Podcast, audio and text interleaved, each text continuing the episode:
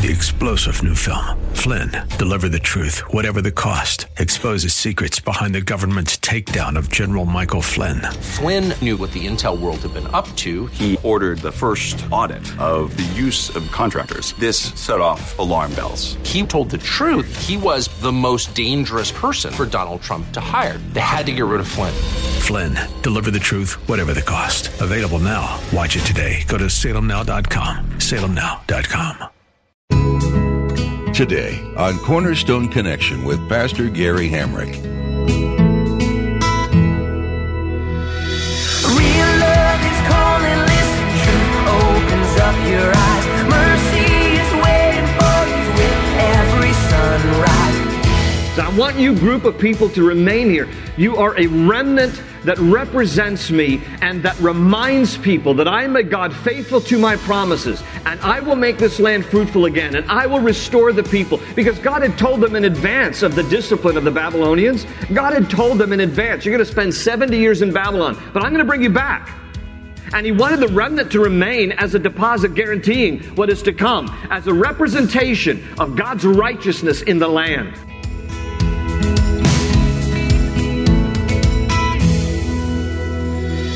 This is Cornerstone Connection, the radio ministry of Pastor Gary Hamrick of Cornerstone Chapel in Leesburg, Virginia. Pastor Gary is teaching through Jeremiah. In Jeremiah, God saved a remnant of his people who were enslaved as a way to show that his people would rise from the ashes of their situation.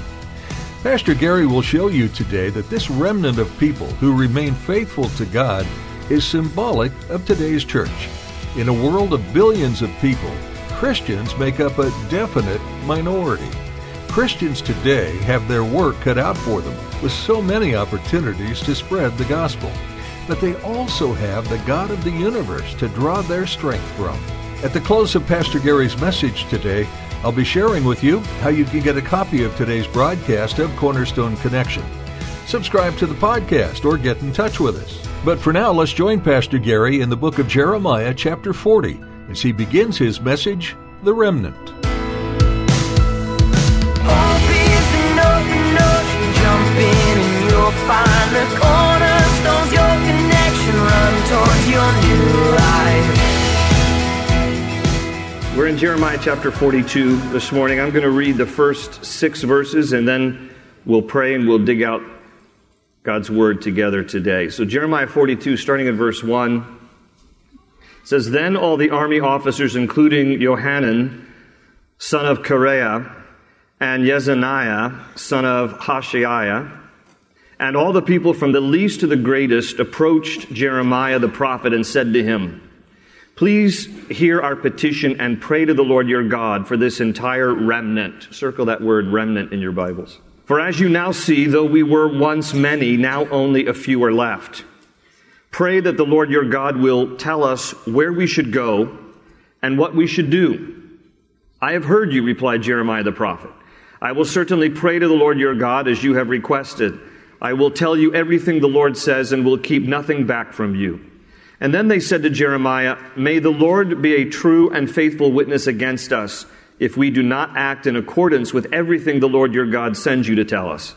Whether it is favorable or unfavorable, we will obey the Lord our God, to whom we are sending you, so that it will go well with us, for we will obey the Lord our God. Let's pray while I get a drink of water.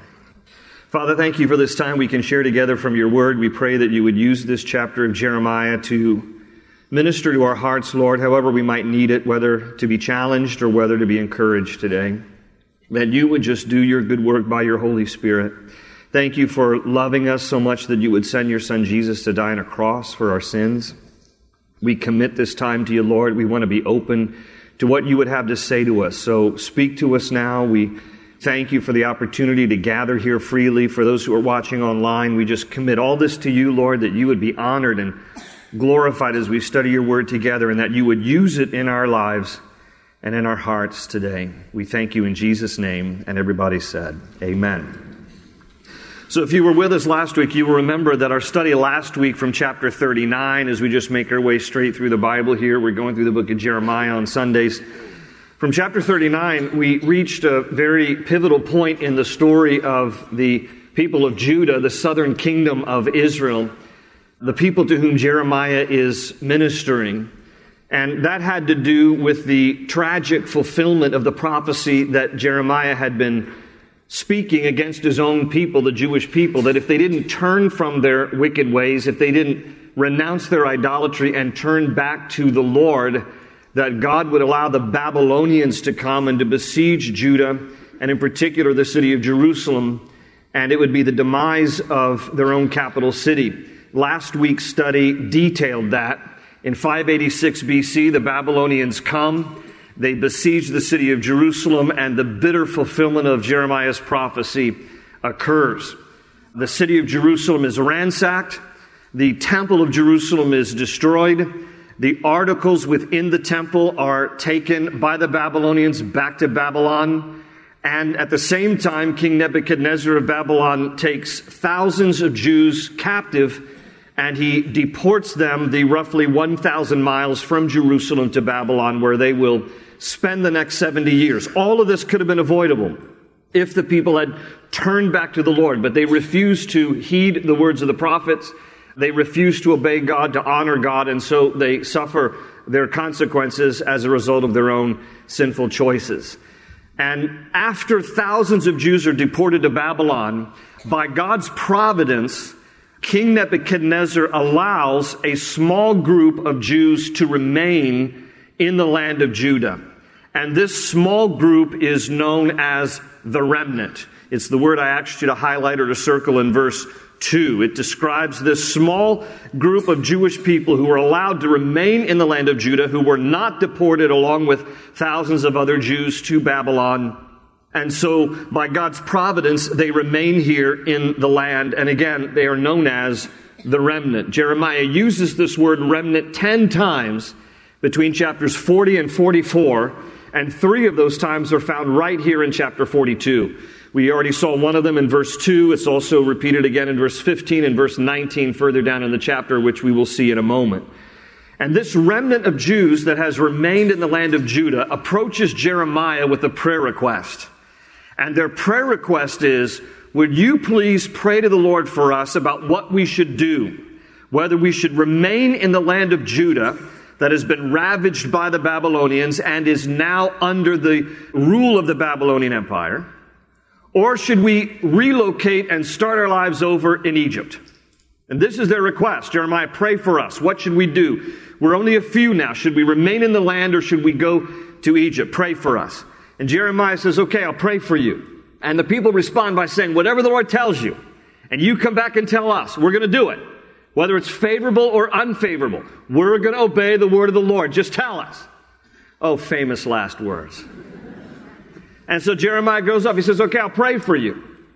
And it takes 10 days before the Lord responds to him. By the way, a little reminder that every time you pray, you may not get the answer by the evening, right? Sometimes we want answers quickly. Sometimes they don't come quickly, but they're always according to God's perfect timetable. 10 days isn't that long, actually. Some people have been praying here for 10 years about something, and God's delay is always for His display. Sometimes it's slow according to our timetable, but it's always on time with God. And Jeremiah goes away and he prays on behalf of the remnant that's left there in Judah. And 10 days later, the Lord gives him an answer. Pick up the story with me still here in chapter 42, verse 7. It says, Ten days later, the word of the Lord came to Jeremiah. So he called together Johanan, son of Kareah, and all the army officers who were with him, and all the people from the least to the greatest. And he said to them, This is what the Lord, the God of Israel, to whom you sent me to present your petition, says.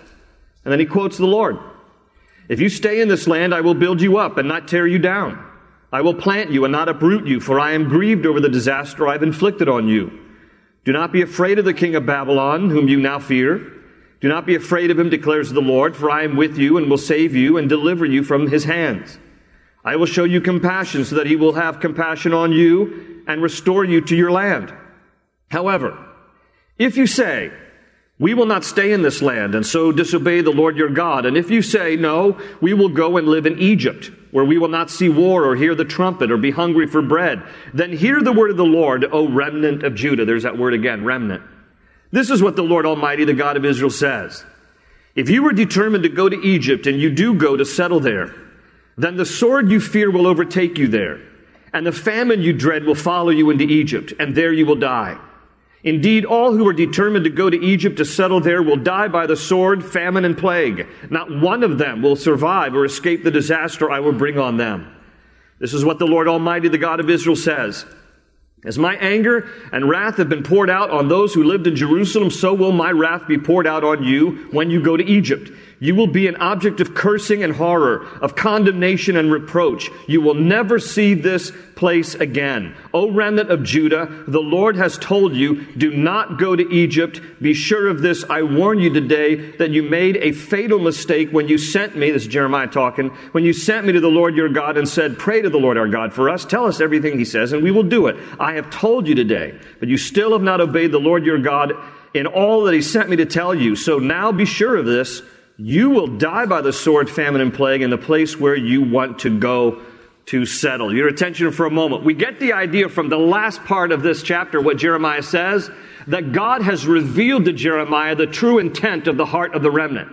And the true intent of the heart of the remnant was that all along they really wanted to go to Egypt. They had that in their hearts. We just want to get out of this place. We want to go to Egypt. But nevertheless, I don't know, maybe as a formality, they say to Jeremiah, why don't you pray for us so we can get God's will on whether we should stay or whether we should go?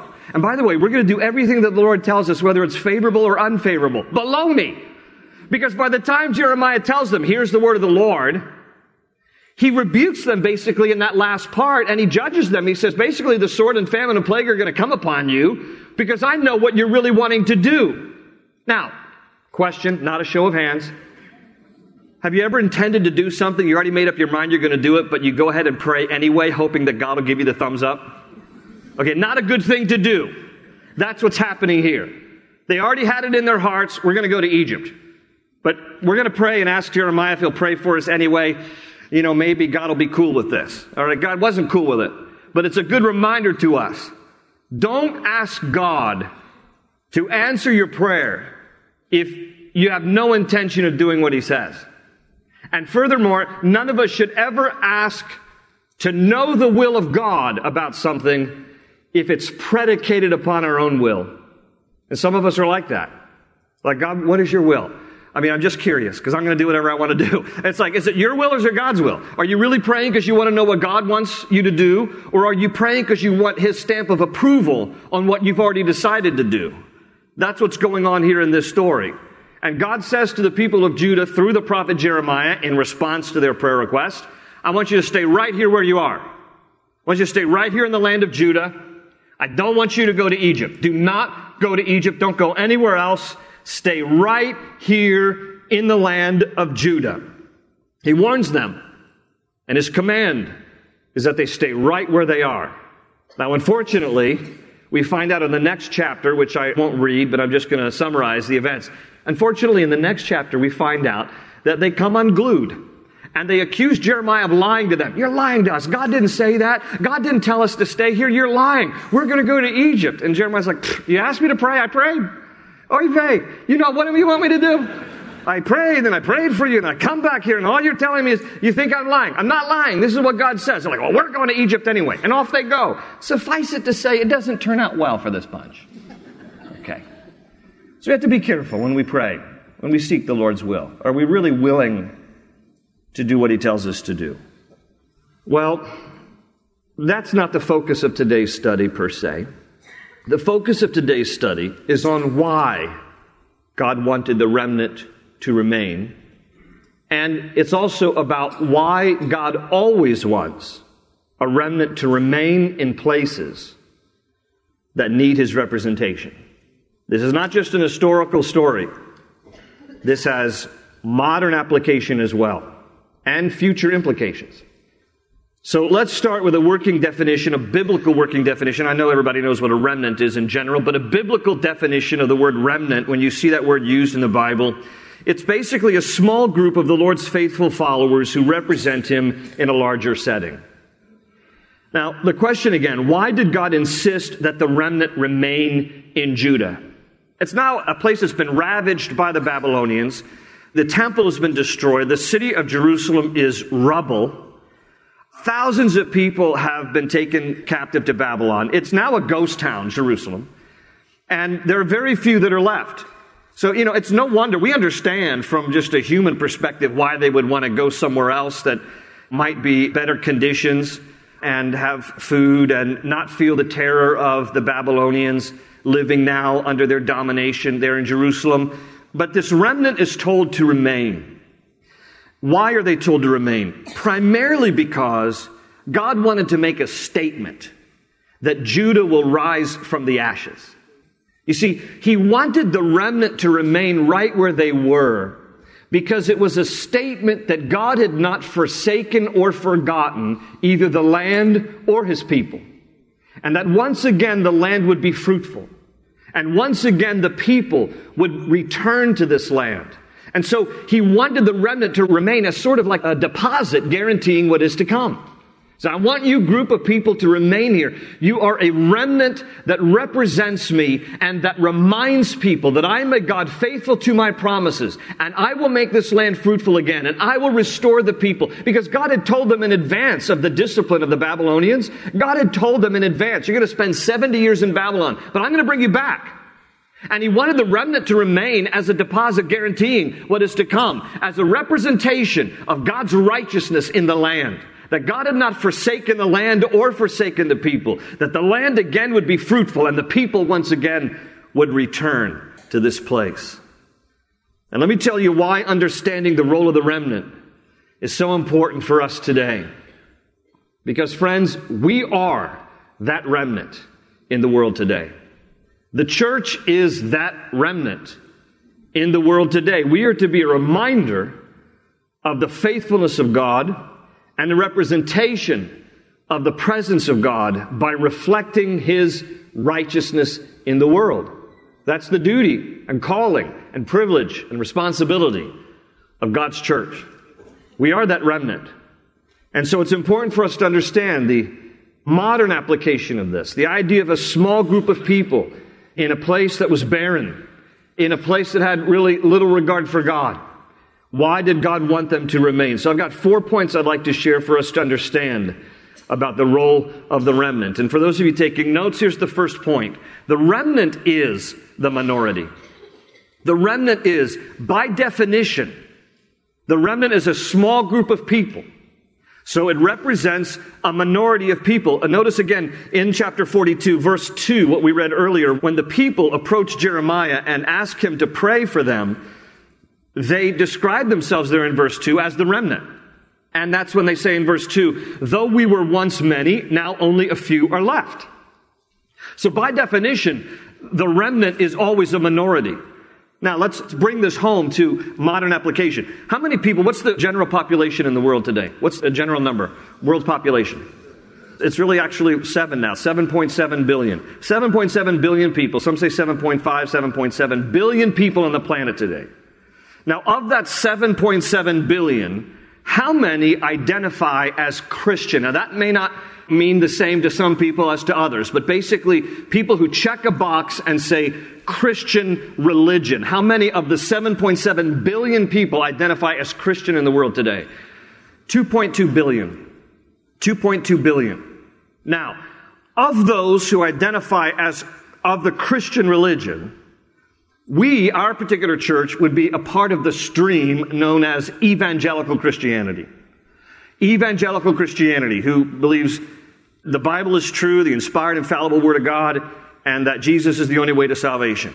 Evangelical Christianity, of the world's population, 7.7 billion people, according to one source, Operation World, the number who identify as evangelical Christians among the 2.2 billion who say they're Christian in name 550 million. Now, I think that's a generous number, but let's just go with it for purposes of discussion. 550 million evangelical Christians among 7.7 billion people on the planet. We represent roughly 7% of the world's population. That's it. We are the minority. Okay, that means that 93% of the rest of the world's population do not share your values, your beliefs, or know what you know. And I don't mean that in a proud way, like, know what you know. I just mean in the sense of, like, if you know Christ as your Savior, others who don't share that, don't know that, we have our work cut out for us. We got 93% of the world's population who are not a part of evangelical Christianity. So they need Christ, and we have our work cut out for us. And as the remnant of the church, the remnant as the church, we have a responsibility to make sure that though we are few in number, we're a minority, relatively speaking, of the world's population, we have to make Christ known in our world. Now, if you use statistics of Americans alone, so let's not use world population, let's just use American population. According to the Pew Research Center, the number of evangelical Christians in the United States represents about 25% of the American population. Now, I think that number is a little generous too, but let's just go with it for a moment. That still means that 75% of the American population does not believe what you believe, does not share your values, does not know about Christ. At least not in terms of a relationship. They might have a head knowledge, but they don't know Him. So again, we have our work cut out for us. But let me tell you what this also means. It means in any given situation, whether at work, whether in some social setting, here in the United States, when you step into a room, 75% of that room does not share your values.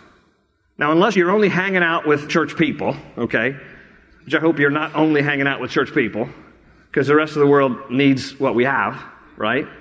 But basically, statistically speaking, in America, you step into a room, 75% of the people in that room are not going to share your values. The remnant is the minority. And again, we have our work cut out for us because they need Christ. They need to know what we know. We can't hold on to it. We have to be sharing it. We have to liberate people, understand what Jesus said is true. If you know the truth, the truth will set you free. And the truth is Jesus. I am the way, the truth, and the life. And so we need to share Jesus so that people can know the freedom of having sins forgiven and lives radically changed and the hope of heaven in our hearts with a full assurance of knowing where we go when we die. Because we are to hold out the light of Christ and make him known in our world. We are that remnant to represent God's righteousness in the world, but we're a minority. The good news is, though, God doesn't need many. In fact, strictly speaking, God doesn't need any. Because God can do what He wants to do all by Himself, perfectly fine.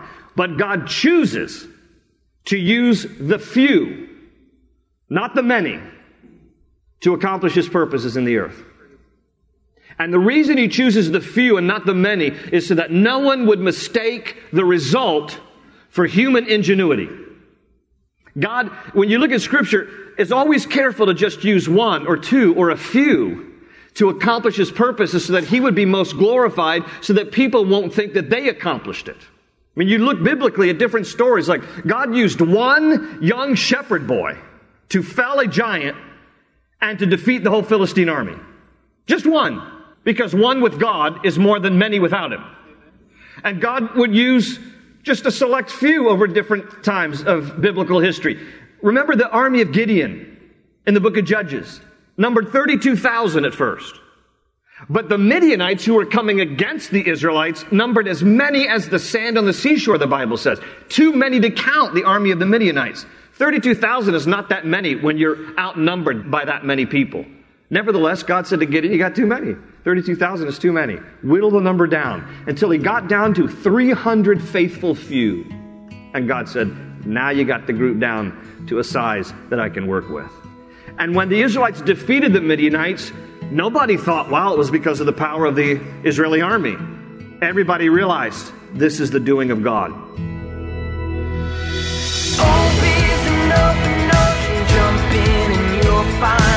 run towards your new life. The book of Jeremiah that Pastor Gary has been walking through with you is one of prophecy. It's God's words to a nation that was facing the consequences of their actions. It's a picture of the future, but also a raw and honest look at the present situation. Jeremiah doesn't hide his emotions.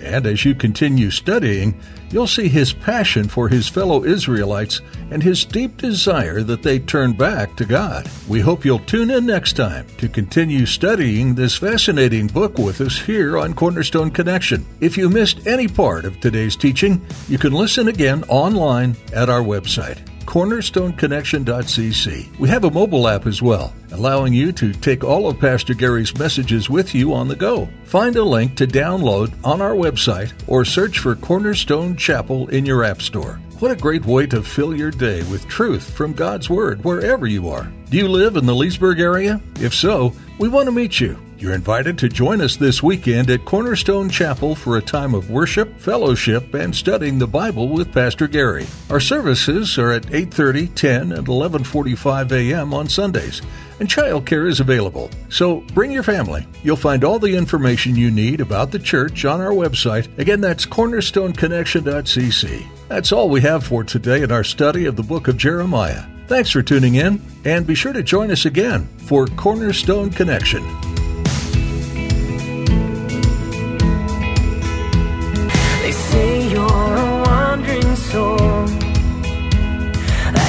Got no place to go, but still you know